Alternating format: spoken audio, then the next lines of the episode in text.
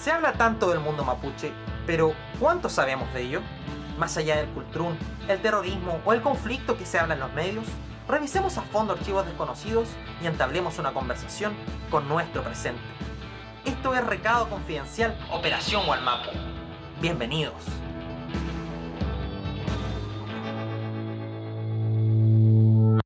Mari Mari Pupeñi, Mari Mari Pulamén. Eh, hola a todos, todas y todes en este nuevo capítulo de Recado Confidencial. Eh, junto a mi compañero Benú Lautaro Yao, ¿cómo estás? Al fin nos podemos reunir después de tanto tiempo.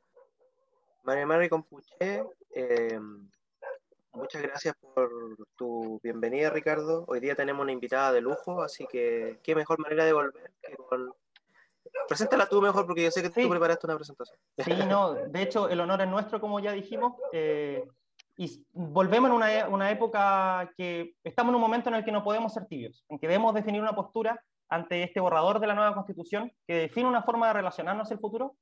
Por eso debemos sentarnos a conversar y volver a mirarnos, no en la casa de todos como han intentado expresar algunas posturas desde los medios, debemos conversar en nuestras casas, con nuestros familiares, con la gente cercana, y quizá el público que escucha este espacio tiene un rol fundamental, porque somos los jóvenes los que debemos hacer esta tarea de leer el borrador, de levantar las discusiones desde el respeto y el amor, entendiendo los miedos de los padres, de los traumas heredados de dictadura y desde el cariño, algo que quizás nos cuesta entender para un país que dice que ya está, que puede separarse o fracturarse aún más cuando ya lo estamos con todas estas heridas que nunca hemos podido mirarnos y argumentar y dar cuenta de esta necesidad de Nuevo Chile. Por eso, para nosotros, ha sido inspirador el rol que Elisa Loncón, como mujer mapuche, como profesora, ha, realizado en este vertiginoso año de trabajo en la Convención Constitucional, una tarea que ha estado cargada de racismo estructural, de noticias falsas en torno a las decisiones que se tomaron en el Pleno. Por ello, eh, vemos en Elisa que recae toda la historia de sus ancestros, la lucha del mapuche en recuperar su lengua, su dignidad, eh, y sobre todo con una carrera en donde ella ha visto en carne propia cómo se internalizó el miedo a sentir el desprecio a las raíces, y ella con su vocación salió del territorio con una tarea de difundir la lengua. Así que, ¿quién mejor que alguien que trabaja con las palabras eh, para redactar un texto tan noble y junto a un grupo humano y diverso eh, que define las bases de lo que soñamos y queremos luego eh, de lo que ocurrió con el estallido social? Sin más palabras y agradeciendo que participe aquí, luego de un convulsionado tiempo de trabajo, sabemos que descansó una semana después de que terminara la escritura del borrador presentamos en recado confidencial a la también profesora y ex constituyente Lisa Loncón Antileo. ¿Cómo está? Mari Mari, Ricardo, le fui mi Mari Mari Lautaro, Lamien, y checo Melcalen, chem mi abuelo en su momento, pero mañana que me chipayaita en su mona, culetichi, pehuacayen. 4 de septiembre, me feimuta, hueshuaita en su mona, feipile le digo que yo estoy bien, estoy contenta, esperanzada de que el 4 de, septiembre alcancemos ya la cúspide de nuestro trabajo. Ahí estamos trabajando. Gracias por la invitación y la presentación. Bueno, Lamia, sabemos que los tiempos son acotados, pero queremos aprovechar al máximo su presencia aquí. Eh, quizás eh, darle el espacio a Lautaro para que comience esta conversación. Sí, eh, agradecerle a la también esa presentación también. Eh, siempre es, entretenido escuchar el, el Mapuzungún, sobre todo cuando, cuando hay espacios donde no, no se... De hecho, estábamos hablando con Ricardo cuando empezamos que a pesar de vivir en una ciudad eh, con gran presencia mapuche como este Muco, siempre los acercamientos al Mapuzungún se vieron desde el, el costumbrismo, como decía Ricardo, y también desde eh, muchas veces desde una, una, curiosidad igual media morbosa, media racista. Eh, por lo mismo nos llamó la atención, eh, uno de los artículos que, se trabajó fue el definir el Estado como Estado plurilingüe, y, eso es lo primero que quisiéramos hablar con usted, como usted es lingüista, saber primero eh, cuál es su perspectiva de un Estado plurilingüe, qué es lo que usted se imagina que se va a gestar con esto y cómo va a germinar eh, esto para, para, el futuro. Eh, entendiendo también el, el, rechazo que puede generar en un, en un, primer momento, o el susto, el miedo en realidad. Sí, em, el tema es que, bueno, yo me, me he preparado mucho en, en temas de planificación lingüística, política lingüística, y también eh, buscado toda la vida de qué manera podemos nosotros, los que tenemos otras lenguas, eh, convivir eh, con los demás, con, nuestras lenguas y apuntando al plurilingüismo. Como ustedes saben, yo estudié en Holanda y, siempre he seguido mucho lo que pasa con la Comunidad Económica Europea. Eh, actualmente los estudiantes de enseñanza básica general eh, tienen como mínimo cinco idiomas. Se promueve el plurilingüismo allá y asumiendo también de que las lenguas son instrumentos para la comunicación, la convivencia y, y el ejercicio también de los derechos humanos. Siempre me llamó profundamente la atención por qué a un pueblo se le silencia en su lengua, lo que nos pasó a nosotros. Como hubo despojo territorial, también hubo despojo lingüístico y despojo cultural. Se instaló en nosotros como la vergüenza étnica, se reconoce ese fenómeno donde la gente siente vergüenza por ser quien es, por llevar el apellido que tiene, la lengua que lleva. Y esto es producto del maltrato que hubo, la mm, violencia con que se ejerció la instauración del monolingüismo en español. El punto que las lenguas son eh, además de ser instrumentos de la comunicación, son también eh, dispositivos que permiten a todo ser humano ampliar eh, su horizonte cultural y el desarrollo del lenguaje. O sea, es en el siglo XXI necesitamos personas que sean plurilingües, porque estamos en contacto diario con otras lenguas y ya no podemos seguir teniendo miedo al que habla distinto. Y de hecho no se les tiene miedo cuando vienen acá las lenguas extranjeras, siempre se les escucha los que hablan inglés, los que hablan alemán, porque son lenguas que tienen alto estándar eh, social. En cambio, si tú hablas lenguas indígenas, el estatus que cae sobre esta lengua es muy minorizado. Eso se debe también a que la lengua es poder. Eh, por eso que nombrar la realidad en una lengua es un acto de poder. Entonces a nosotros se nos quitó, se nos quitó el derecho de nombrar el mundo en nuestras lenguas. Se castellanizaron los nombres, los apellidos, los lugares, y, y ahí se fue disminuyendo el poder de esa lengua. Antes aquí esta era la lengua, incluso se habla de la lengua que corre todo el reino de Chile en 1600 y tanto cuando se escribió la primera gramática, hasta 1700 se hablaba de, la lengua que corre todo el reino de Chile. Y llegar acá eh, había que traer intérprete, eh, había que hacer uso de la lengua, pero eso se debilitó producto de las acciones estatales. El punto es que, más profundo de, de lo político, es que las lenguas forman parte de los derechos humanos fundamentales. El ser humano se realiza en su lengua entonces, nosotros venimos de padres cuyas lenguas se le, se le suprimieron. Y, y, en ese hay un problema de justicia también ahí. Eh, y, y, una lengua que está viva, eh, que se habla en el, 20%, en el 10% de la población y que mm, es una lengua que nos, nos transporta a conocer el mundo propio, a valorar lo propio, a recuperar la identidad, los conocimientos y a dialogar con el otro a partir de tu, propia, de tu propio conocimiento. Si no tienes tu conocimiento, ¿de qué vas a dialogar con el otro? No se da la relación intercultural. Para hacer la relación intercultural hay que tener lo que uno es frente a lo que el otro es. Entonces, eh, en ese contexto es que eh, se instaló el plurilingüismo como norma, como un principio, para que todo Chile recuperara las lenguas, porque además las lenguas eh, se recuperan en la medida que tengamos más hablantes.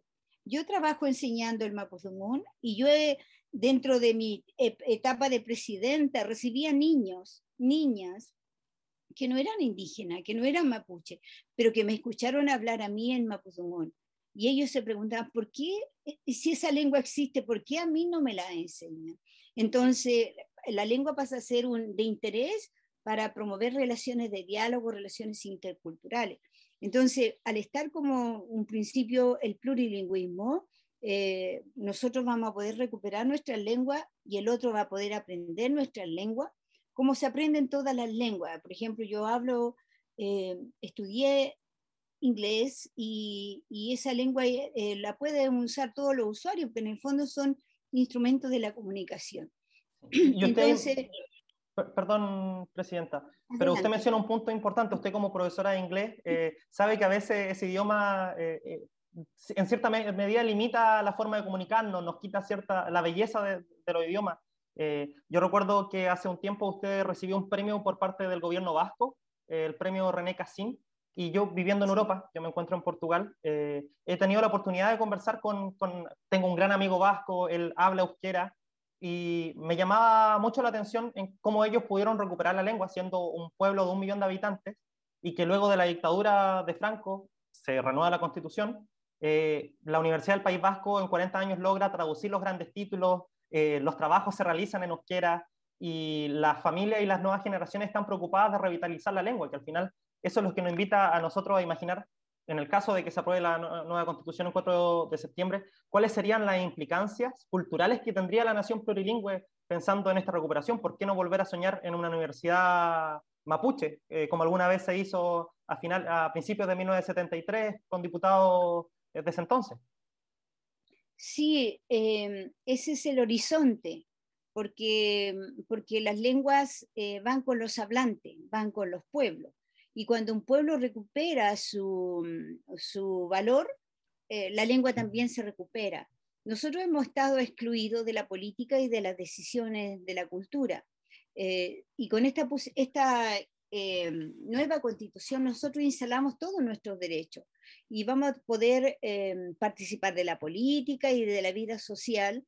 Por lo tanto, nuestra lengua también va a recuperar ese, ese poder, ese espacio en la sociedad y, el horizonte es que, bueno, además la nueva constitución reconoce eh, la educación propia, el, derecho de los pueblos de, tener su educación propia. Y por supuesto se puede plantear eh, el, el trabajo ya más académico de la recuperación de los conocimientos y de la lengua porque la, interculturalidad también es un principio constitucional. Y la interculturalidad tiene que estar en los sistemas de educación, en los sistemas de justicia y en los sistemas de salud. Entonces, ¿qué significa eso? Que las mismas universidades van a tener que decir, ojo, porque existen otros pueblos, otras lenguas, otra visión de la, de la salud, de la educación o del sistema jurídico, y, y eso implica de que nosotros mismos, los pueblos, tenemos que avanzar en la sistematización de nuestros conocimientos, en la problematización del estado del conocimiento en este momento. Y, ojalá debiéramos nosotros instalar la política lingüística plurilingüe en los territorios donde estamos nosotros, en los medios de comunicación, en la educación y, también instalar eh, el, el órgano institucional académico que nos permita formar los cerebros eh, indígenas con sus lenguas, recuperar las lenguas. Porque sí, los vascos tenían un 15% de hablantes cuando empezaron después de Franco, y hoy día todos los niños son hablantes de, euskera como lengua materna. Entonces, nosotros hoy día tenemos el 10, eh, y en un largo, en un, en un, periodo de tiempo podemos eh, planificar el aumento de los hablantes. Y si planificamos, suponte, en 10 años, vamos a aumentar el 5% de los hablantes, eso significa que tenemos que adecuar los sistemas educativos, la enseñanza, la formación de profesores, los dispositivos en lenguas indígenas.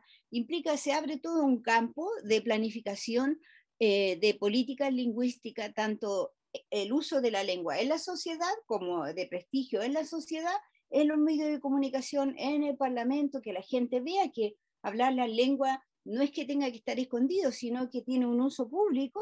Y por otro lado, eh, eh, avanzar en la normalización lingüística, porque hoy día no es normal el uso de nuestras lenguas en los medios de comunicación, en la prensa escrita, en los textos. ¿Por qué? Porque no tenemos, todavía nos falta normalización, nos faltan instalar las normas oficiales cómo vamos a escribir, la gramática actualizada, los diccionarios, los neologismos. Entonces, eh, sí requiere un, una sociedad eh, indígena preparada, indígena y no indígena preparada para hacer todo el trabajo de la planificación tanto del Estado y del corpus, y eso pasa por la formación académica. Bueno, eso es lo que la, Constitución al final define las bases y al final es la ley la que se encarga de, llevar a cabo lo que proyecta la Constitución. Usted en 2016 ya fue una de las impulsoras del proyecto de Ley General de Derechos Lingüísticos de los Pueblos Originarios. Entonces, hay ciertas bases para que cuando ya se apruebe, eh, si es que llegase con la votación popular en 4 de septiembre, eh, de poder trabajar en base a normas para poder ir avanzando hacia este proyecto, a esta idea de país. Claro, Claro, eh, hay situaciones importantes. Eh, se inicia el 2023, en la década internacional de las lenguas indígenas. Y de aprobarse esta constitución, Chile como país está mm, en condiciones políticas, con esta nueva constitución, de iniciar un liderazgo respecto al posicionamiento eh, público oficial de las lenguas indígenas. Y a mí me gustaría que eso fuera el próximo paso. El proyecto de ley de derechos lingüísticos lo vamos a retomar, lo vamos a actualizar a la nueva constitución y lo vamos a gestionar en el, en el sistema político chileno, porque los derechos lingüísticos son tan necesarios como el derecho a tener alimentación y salud, porque las lenguas nos hacen humanos, las lenguas son nuestra condición humana. Entonces, si un pueblo no cuida su lengua, está también eh, no valorando su condición humana. Y, el tener una lengua suprimida, discriminada, afecta a montones la concepción y la percepción de sí mismo y la visión política del pueblo, ¿no? Se ve como aminorado y eso no, no está en el ADN del ser humano eh, porque los seres humanos somos creativos y podemos superar todas las situaciones que se han dado en la historia, ¿no? Entonces hay que hacer un trabajo bonito de amor por la tradición, por la lengua, por la cultura y por nosotros mismos, porque nosotros mismos nos vamos a sentir mejor sabiendo qué significan nuestros apellidos, nuestros territorios, cuáles son nuestros valores, cuál es, cuál, es nuestra filosofía, eh, y nos vamos a dar cuenta que somos un pueblo sabio y eso hace falta instalar. Y eso se puede instalar con una buena política educativa y una buena política lingüística. También, eh, qué interesante todo lo que ha dicho y qué importante algunos, yo lo he ido anotando algunos conceptos porque cuando usted dice la lengua es poder, por ejemplo, o es un instrumento de comunicación, es un instrumento de diálogo, después las lenguas nos hacen humanos.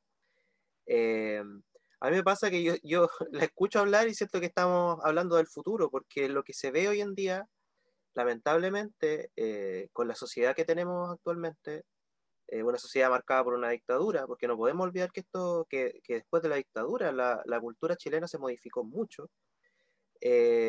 Eh, y por ejemplo, el tema de hablar idiomas se convirtió en una cuestión, eh, por así decirlo, mercantilista, donde hasta el día de hoy escuchamos el argumento de ¿para qué vamos a aprender mapudungun? Aprendamos inglés mejor si eso nos ayuda a hacer negocios. Y hasta el día de hoy se usan este tipo de argumentos racistas pensando en las lenguas solamente como un instrumento para eh, hablar con extranjeros. Eh, y no pensamos el territorio desde adentro, y no pensamos el territorio con su diversidad. Eh, yo le decía a Ricardo cuando preparábamos este capítulo que con esta nueva constitución lo, que, lo que más le molesta el rechazo y lo que más le molesta a ese sector tradicional que, que se opone a, a, la nueva constitución es precisamente que se contrapone completamente a la cultura de la dictadura, porque en la dictadura se establecieron eh, estandarizaciones, se podrían llamar, en cuanto al territorio chileno, que fueron eh, estudiadas y que se conoce hoy en día. Eh, Enrique Campos Menéndez, por ejemplo, que era un escritor, fue el encargado de, diseñar el, el, proyecto cultural de la dictadura y ese proyecto cultural incluye cosas que ahora vemos en el rechazo, por ejemplo, eh, Chile es uno solo. Cuando se habla de Chile solo, es uno solo y Chile es una sola nación, lo que se busca no es resaltar a la nación chilena, sino que anular todos los otros pueblos y naciones que pudieron haber estado ahí, eh, pero que no le acomodaban a la dictadura por distintos temas estratégicos.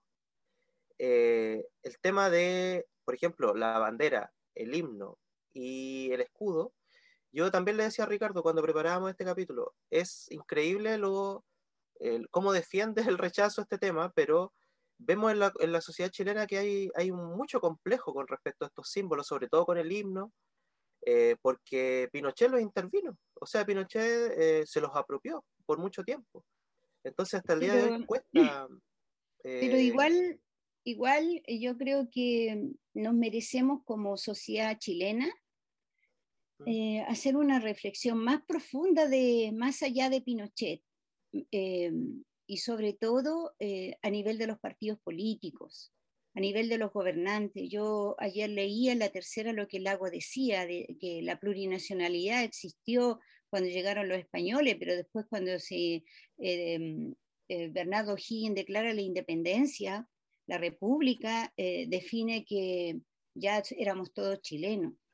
y eso es una visión eurocéntrica. Lagos, que es un presidente muy respetado, yo creo que viene también de ese pensamiento eurocéntrico. Él, él, no hizo el esfuerzo de ver la sociedad intercultural. Su mayor esfuerzo fue em, eh, hacer de que Nicolás eh, Quintremán eh, vendiera las tierras para instalar la represa, pero no le importó la vida de Nicolasa. Nicolasa finalmente terminó fallecida eh, en la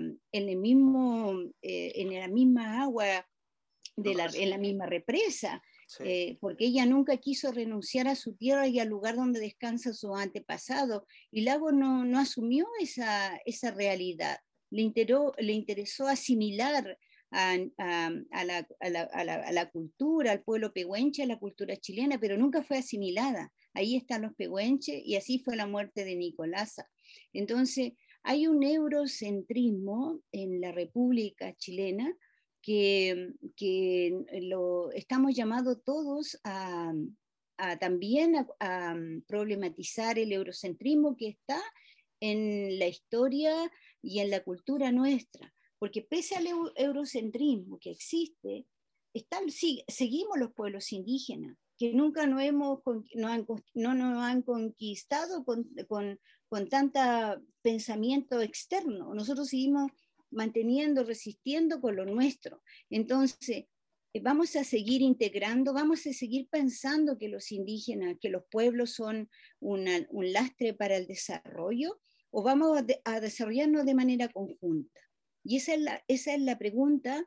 Eh, entonces, los partidos políticos, eh, los gobiernos, tienen como supravalorado el pensamiento y la filosofía, incluso la misma filosofía de los sistemas capitalistas, de los socialistas, comunistas, vienen de un pensamiento eurocéntrico. Y ese pensamiento eurocéntrico jamás tuvo una mirada indígena. Eh, se, se, implicaba desarrollar qué sé yo, las contradicciones eh, y, el poder popular desde la izquierda y el capitalismo desde, desde el sistema capitalista. Nos quedamos con el capitalismo, lo instaló Pinochet, eh, la sociedad neoliberal es una sociedad eminentemente que, que, que, pone el culto al capitalismo en el señor dinero y no importan los derechos sociales, no importan los valores colectivos. Entonces, ¿cómo son las culturas indígenas? Son culturas horizontales, de valores colectivos, donde importa el ser humano, pero también importa la naturaleza. Esa clave, esa síntesis de lo que nosotros somos, es lo que no ha respetado, no han respetado los gobiernos, los partidos políticos, y que hoy día, en el siglo XXI, frente a la crisis ecológica en que estamos inmersos toda la sociedad, vuelva a tener sentido y vuelva a ser un tema de agenda política los 17 escaños reservados lo pusimos en la agenda política, la mirada indígena de la naturaleza. Y ahí tuvimos nuestros encuentros con, incluso con, con, los ecologistas, que sí tenían una mirada digregada de la naturaleza. Siendo ecologistas todavía la tenían digregada. Y hubo muchas intervenciones de diálogo, de, disputa también ahí. El tema es que se instaló los derechos de la naturaleza. Entonces, este pensamiento que, que dicen de que la plurinacionalidad eh, acabó con O'Higgins, que lo sostuvo Lago, tiene que ver con, con esa ambición eurocéntrica de lo que es eh, una república eh, y, también que los indígenas para, para poder participar de la república tenían que renunciar a sí mismos. Y eso es asimilación, no respeto a la, a la diversidad. Y estamos en el siglo XXI donde las diversidades existen y donde todo va en función de respetar esas diversidades, porque detrás de la diversidad está la posibilidad de seguir conviviendo y resolviendo los problemas. Entonces, es ahí donde la sociedad chilena hoy día, con esta nueva constitución, está llamada todos a reflexionar cómo eh, convivimos distinto en un mismo estado, en un mismo país, respetando esa diferencia. Y, la ruta lo, se, fija, se fija a partir de esta nueva constitución. Bueno, eh, mencionó algo que también queríamos leer, que son las palabras de Ricardo Lagos en la tercera domingo. Para hacerlo más breve, dice, eh, bueno, eh, a partir de ese momento nuestras constituciones no es que absorbieron la plurinacionalidad, fueron creando juntos con esa plurinacionalidad de la República. Y hoy en día, cuando juega la roja, nadie está preguntando de qué pueblo viene usted. Ahí nos da a entender que mucha gente no se relaciona muy bien con el concepto. Ocurrió también durante la escritura del borrador. Y ahí viene otro tema de que esto, esta discusión estuvo plagada de racismo. Eh, había un meme que salió por Twitter que el otro día decía que ser racista es cosa del pasado, ahora hablar de indigenismo revanchista es la moda. Eh, y eso lo vimos en varios constituyentes eh, ligados a la derecha, que se hablaba de grupos indigenistas sobre representados con intereses específicos, que asumen una representación que no les pertenece. Palabras de Teresa Marinovich. ¿Y cómo se logra llevar a cabo esta tarea pensando que usted, su rol es de activista, de profesora, y también la desconfianza por parte de los pueblos originarios hacia la democracia representativa que existe actualmente, que eh, también se entiende que exista desconfianza, porque a lo largo de los últimos 30 años, si bien han existido cambios, se aprobó eh, el convenio 169, se creó la CONADI, nunca fueron cambios sustanciales y ahora eh, queda esta tarea que es importante, que era votar, que es un voto obligatorio.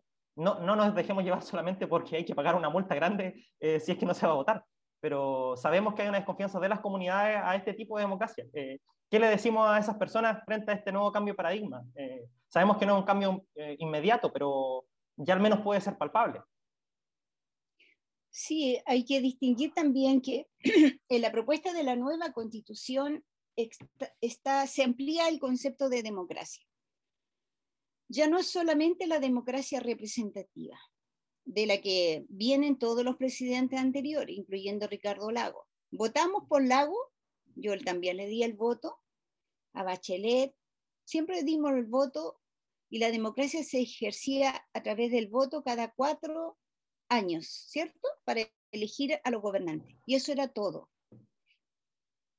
Llegamos a la revuelta social con un pueblo eh, movilizado desde, desde abajo. No era la democracia representativa que llamaron a hacer los cambios, sino que fue los pueblos, las regiones organizadas desde abajo. ¿Y qué ocurrió?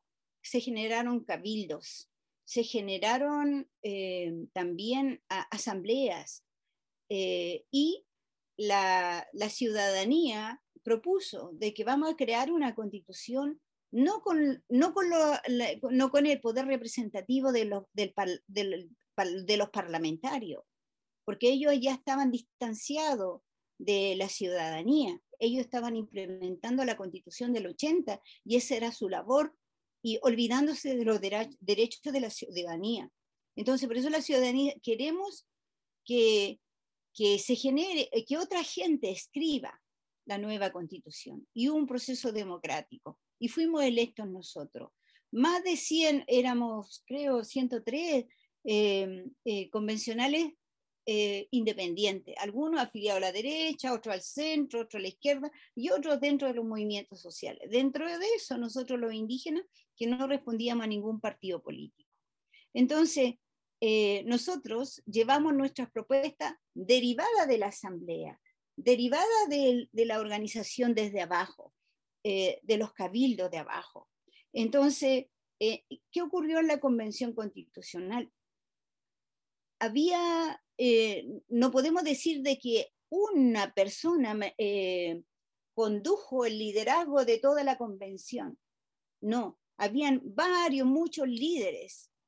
Todos llegamos en minorías y, todo no, nadie tenía el poder de veto. ¿Qué hubo que hacer?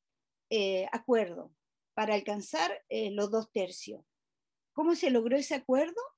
Eh, con conversaciones y finalmente con una propuesta colectiva.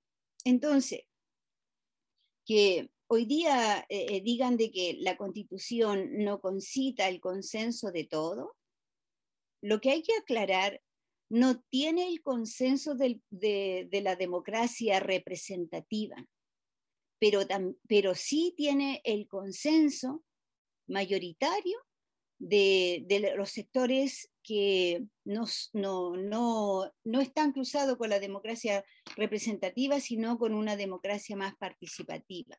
Entonces, ¿qué se hizo al interior? se amplió la democracia, se reconoce la democracia representativa, hay que ir a votar cada cierto tiempo, pero además se le da poder a la organización, a la sociedad civil organizada. Y esa es la democracia participativa. La sociedad civil organizada puede proponer leyes, puede modificar leyes. Eh, el día en que esta constitución no, no sirva, se puede llamar a plebiscito ¿Se puede modificar esta constitución por el poder representativo también? Etcétera. Entonces, se le da un poder a la sociedad civil organizada y se le da poder a los que representan la democracia comunitaria, que son los de los pueblos indígenas, que se toman decisiones por consenso. Entonces, ¿qué pasa? Que con en esta constitución el poder se horizontaliza. En vez de tener un poder verticalista, solamente determinado por los que ejercen la democracia representativa, el Parlamento, el presidente y los cargos que son electos, van a existir. Pero además va a existir este poder eh, de la sociedad civil organizada. Y además de eso, el poder representativo va a tener que ser paritario. Va a entrar las mujeres, vamos a entrar nosotros a tomar las decisiones políticas también a nivel de los escaños reservados. Y yo tengo una lectura, yo tengo una lectura que tal vez las mujeres, las mujeres como cuidadora, en todo el nivel de la sociedad, vamos a poder tener una, una sociedad menos violenta tal vez. Porque hoy día la violencia que nos invade a todos la ejercen lamentablemente, lamentablemente son los hombres. O sea, desde el niño que le quita un celular a una mujer, es ya eh, eh, viene con esa visión de que, bueno, los hombres podemos vulnerar a quien sea, ¿no? ¿Cuándo, ¿Cuándo los hombres van a entender de que la vulneración al otro no puede ser una cuestión de género, para nada, sino una cuestión humana? Entonces, creo que, que la democracia participativa y la paridad van a mejorar eh, la convivencia eh, en la sociedad, van a mejorar la democracia y, a todo nivel, también con los escaños reservados, porque nosotros también vamos a ser paritarios, y llamar a los hermanos, que, porque hay, hay hermanos mapuches que, tanto de derecha y de, la, de las ultras, que están diciendo que la constitución no sirve, ¿no? Eh, lo hemos escuchado, hemos escuchado, por ejemplo, la gente de la UDI, los mapuches de la UDI, hombres patriarcales que quieren deslegitimar el trabajo que hemos hecho nosotras dentro de la constitución, las mujeres indígenas, mapuches, de todos los pueblos.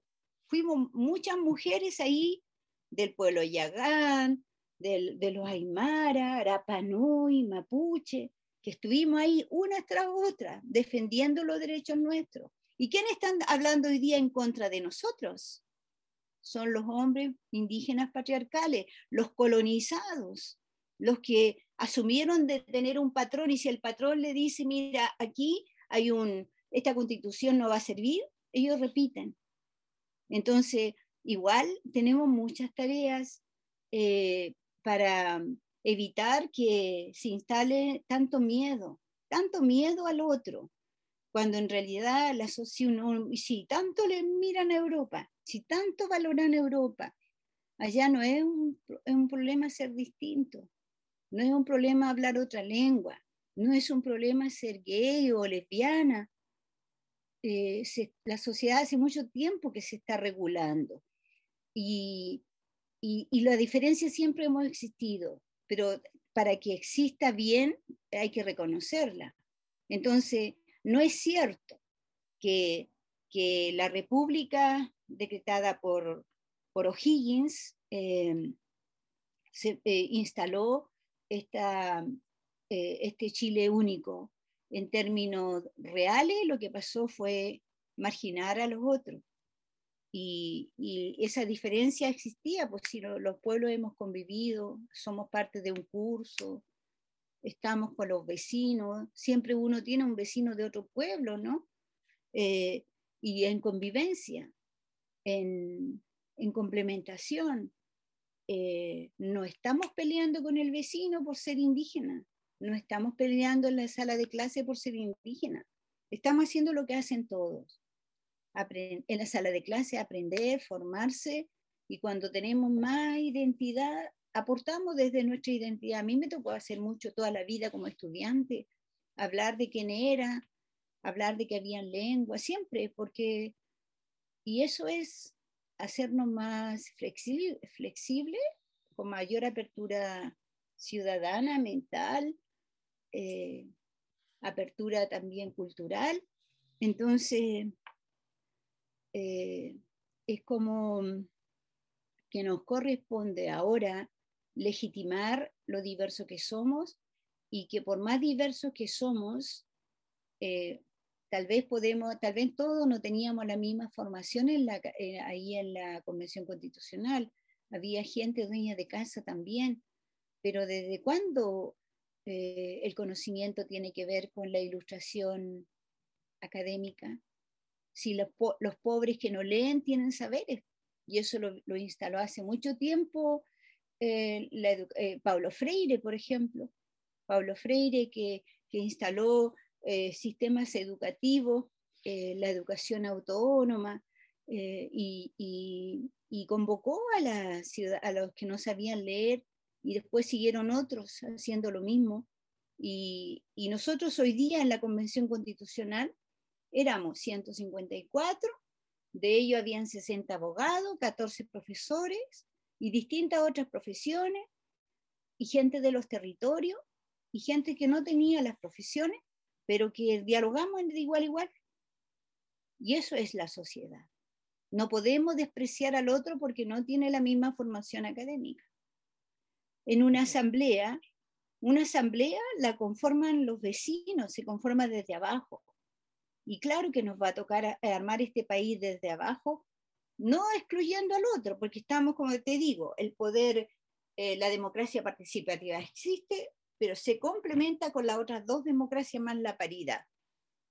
Y eso sí, va a fortalecer la democracia, la convivencia y la paz, la unidad del país, porque todos vamos a estar haciendo, participando de este país, todo lo vamos a estar construyendo, no vamos a estar marginados allá esperando que el patrón nos diga, tienes que votar así y tienes que hablar así.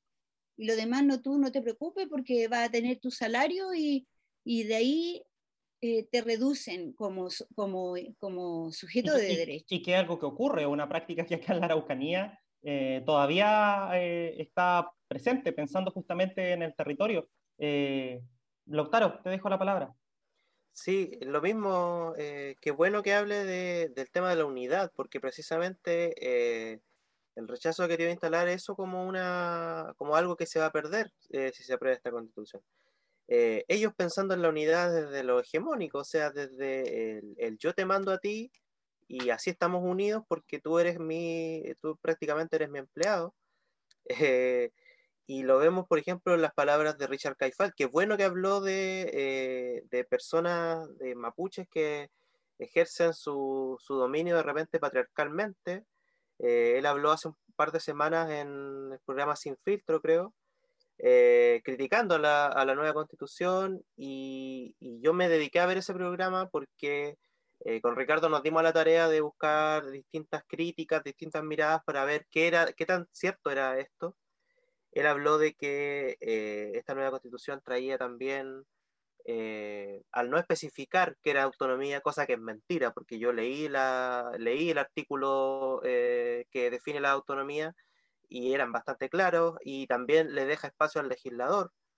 Eh, se contradice con él mismo porque él decía que la constitución también eh, debía proponer principios, no, no establecer reglas, eh, y también el artículo establece principios para que se discuta también en el, el sistema legislativo.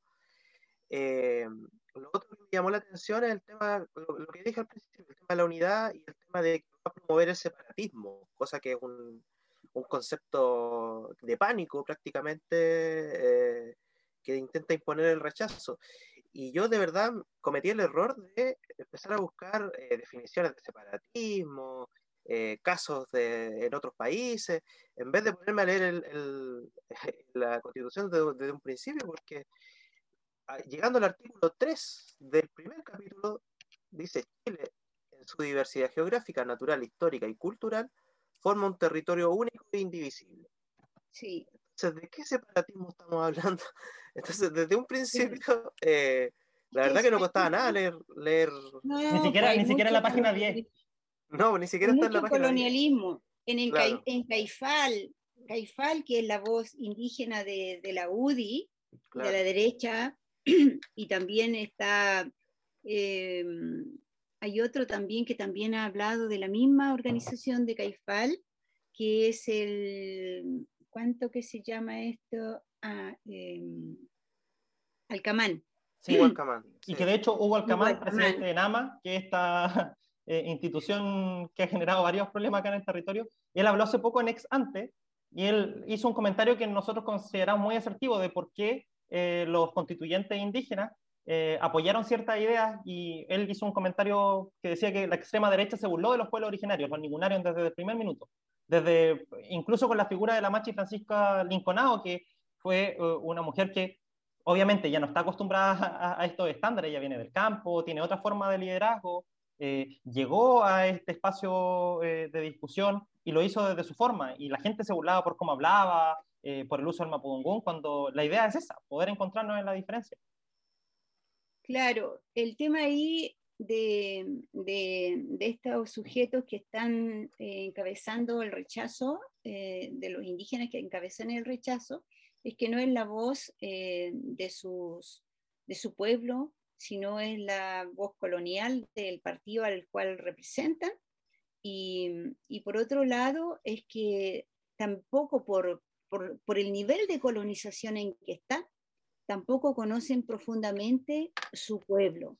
No hablan la lengua, no, no reivindican las formas comunitarias y, y, una cuestión muy de fondo de, de, todos los pueblos indígenas, que todo indígena debe saber para, para, mm, eh, discutir con esta cuestión de que vamos a dividir el, país es que nosotros nunca fuimos estado céntrico.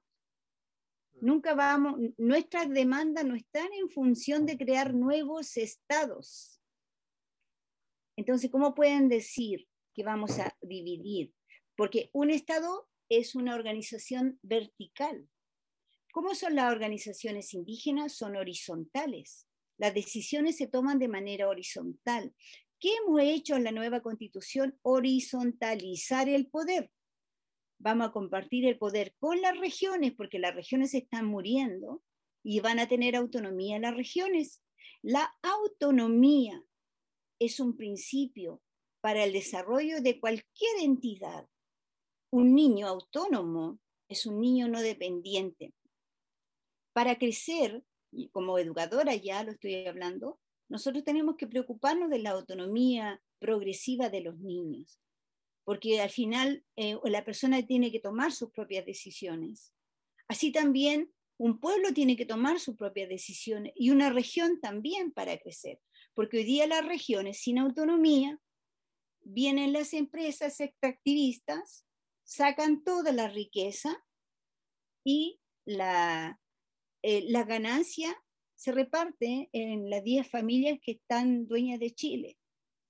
Y la gente sigue en pobreza, pasa con la pesca, pasa con, con las mineras eh, y las forestales lo mismo. Entonces, ¿qué decisión está tomando la región ahí? No, eh, es el que más poder tiene, ¿no? Que es la empresa. Entonces no hay horizontalidad, sino hay eh, en el fondo ahí continúa este sistema de despojo de los recursos y por eso es importante la autonomía de las regiones, porque necesitamos que las regiones crezcan, que los niños tengan trabajo, los jóvenes puedan tener trabajo, hoy día no tienen trabajo, todo el mundo, la mitad, más de la mitad de Chile está en Santiago, y acá se estaba, estamos hacinados, los niveles de violencia son horrorosos. Entonces, ¿cómo redistribuimos el poder y la riqueza? Esa es la clave. Y eso para redistribuir el poder necesitamos todos los actores que tomen decisiones de manera organizada. Entonces, cuando se dice que eso va a dividir Chile, no es eh, real porque ya están todas las normas definidas para mantener la unidad, sino que más bien eso va a fortalecer la unidad de Chile desde su diversidad y todos vamos a participar en esa unidad. Entonces, lo demás que dice, lo dicen los señores, eh, creo que hay mucho colonialismo ahí. Bueno, y ahondando respecto a lo que ocurre en, la Araucanía, en la región del Biobío, donde confluyen varios temas que se discutieron en la convención, desde el cuidado a la naturaleza, tenemos el problema de las forestales vigente ahora, y que obviamente con el cambio climático se está haciendo eh, mucho más presente los incendios forestales, eh, la falta de agua en las comunidades, eh, la autonomía territorial que va a afectar directamente, digo, afectar en el sentido positivo a los pueblos originarios, en este caso el pueblo mapuche, que también se ha visto. ¿Usted cree que con este camino eh, sobre todo con, con, los problemas que se han acrecentado. No hay que dejar de lado que eh, el presidente Boric mantiene todavía eh, este estado de emergencia en, en, la, en la, región. los movimientos autonomistas no están, digo, sabemos como la CAM, la UAM, están, no, no, han definido una postura o se han mantenido alejados de, de estos eventos democráticos cómo una nueva constitución puede ayudar a resolver el conflicto histórico que hay en el sur de Chile, mal llamado macrozona sur. A mí me carga ocupar ese término porque eh, nos definen al final como un tema militar, nos siguen viendo como solamente desde el lado, desde el Harma. Yo creo que hay que llamarle a todos los hermanos mapuche que escuchen las posturas también de las mujeres, que escuchen a las mujeres. Nosotros somos reales y somos también de este presente es como los niños que llegaron a la convención y pidieron ser eh, la generación del presente y no del futuro. Nosotros las mujeres en nuestras comunidades somos la generación del presente, quienes estamos preocupadas de tener los alimentos para los niños, el abrigo y todo. Y tenemos también capacidad gerencial en política. No puede ser que la política indígena sea voces solo de hombres. Y hoy día ya la instalamos las voces de las mujeres. La Machi Linconao ha hecho su trabajo, Rosa ha hecho su trabajo, eh, Tiare Aguilera. Son voces súper eh, legítimas desde sus comunidades. Entonces, pongámonos a la altura de, de, lo que nos pide la sociedad, si la autonomía no la vamos a conseguir solo el 50% de los hombres, el día en que estemos hombres y mujeres en esa lucha, vamos a poder construir la autonomía. De lo contrario, va a pasar el mismo colonialismo que las mujeres obedecen lo que los hombres dicen. Y eso es colonial, porque en nuestras comunidades, nuestras madres, nuestras abuelas tomaron decisiones y las siguen tomando y las seguimos tomando, solo que hemos sido invisibilizadas también, porque el sistema es patriarcal. Ahora, la política de la macrozona sur es producto también de la constitución del 80, que no dio reconocimiento a los pueblos y todos los gobiernos se han sellado con la política de la, constitución del 80 que no tiene otra mirada de los pueblos.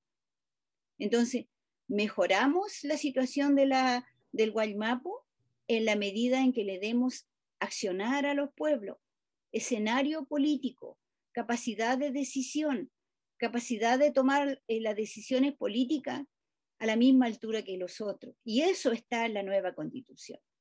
Entonces, ¿podemos caminar todos juntos? Claro que sí, coordinándonos de manera horizontal, incorporando la paridad y el valor de los pueblos y, y asumiendo estos valores que son tan importantes. Como te digo, mira, no somos estadocéntricos, jamás vamos a formar Estado porque no es ese el, planteamiento filosófico de nuestra cultura.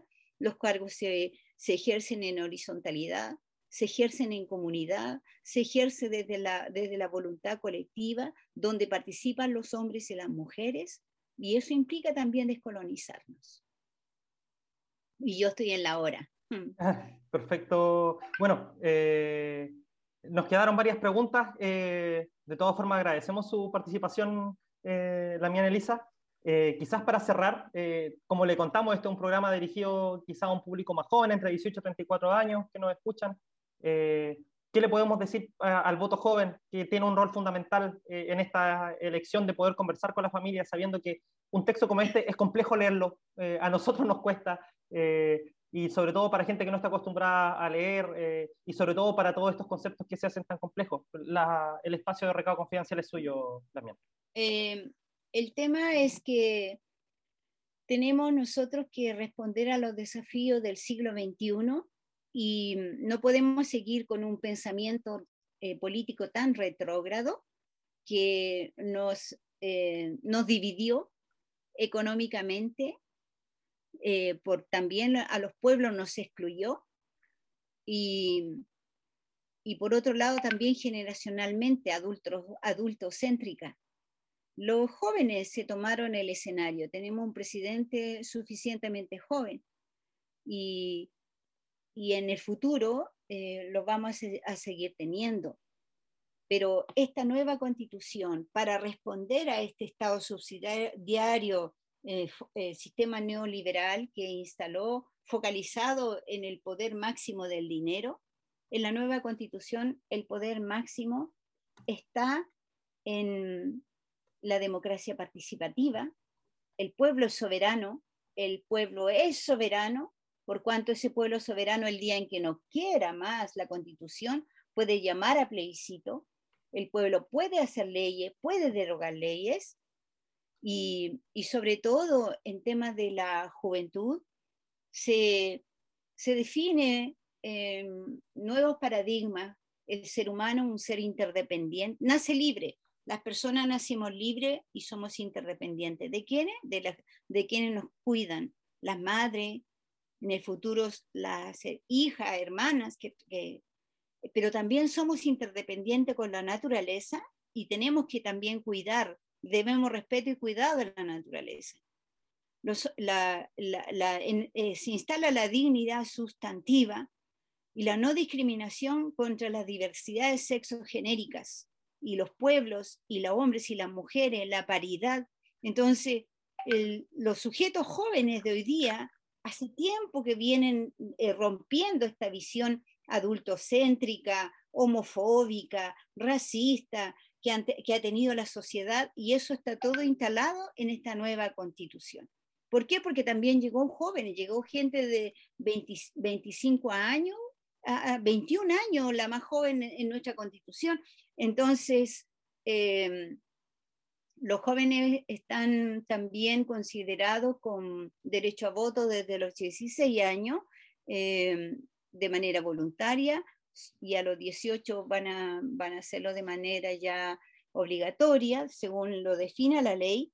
Entonces, eh, esta nueva constitución resuelve eh, las necesidades que tiene el Chile joven y, y, el Chile también de, que, de quienes tenemos el pensamiento joven, porque hay adultos y viejos que tenemos el pensamiento joven y, dentro de ese pensamiento joven, nosotros, eh, pese a que llevamos años golpeados por la marginación, todavía creemos de que es posible incorporar las diferencias, incorporar a los pueblos, tener derechos sociales. No somos conservadores, a eso me refiero, los adultos jóvenes, los viejos jóvenes, no somos los conservadores, sino que andamos buscando los cambios. Entonces, desde la juventud podemos entender perfectamente esta nueva constitución, desde la juventud generacional y desde la juventud de pensamiento de, de los que ya somos mayores y que, no y que queremos cambio y no somos conservadores. Eh, sabemos que tiene una agenda muy agotada. Eh, queremos agradecerle su participación acá. Lo que más me queda es que esta nueva constitución lo que propone es una profundización de la democracia. Eh, de una profundización del respeto, de entendernos a nosotros como, como personas diversas, como comunidades diversas, y, no es una, una, constitución indigenista, como dice el rechazo, sino que es una constitución de verdad democrática, por primera vez en mucho tiempo. Y nada más que agradecerle por su trabajo, por su visión. Eh, sabemos que sigue eh, trabajando después de haber terminado la redacción. Están muchos constituyentes desplegados para, para seguir de alguna manera difundiendo el trabajo de la convención, que también ha sido muy vilipendiado por la prensa de manera poco honrosa, hay que decirlo, porque muchas veces no se basan en, lo que está escrito en el documento, sino que en cuestiones de, la farándula y, de, cosas que en realidad no, deberían importar para tomar esta decisión. Así que le agradecemos, eh, la despedimos, sabemos que tiene mucho que hacer. Eh, un abrazo también, Peucayal, eh, la mía y hay que aprobarlo porque se instalan, la, se, mejora la democracia, se fortalece la democracia y se instalan los derechos sociales, los que, hemos estado, los que han estado postergados por más de 30 años.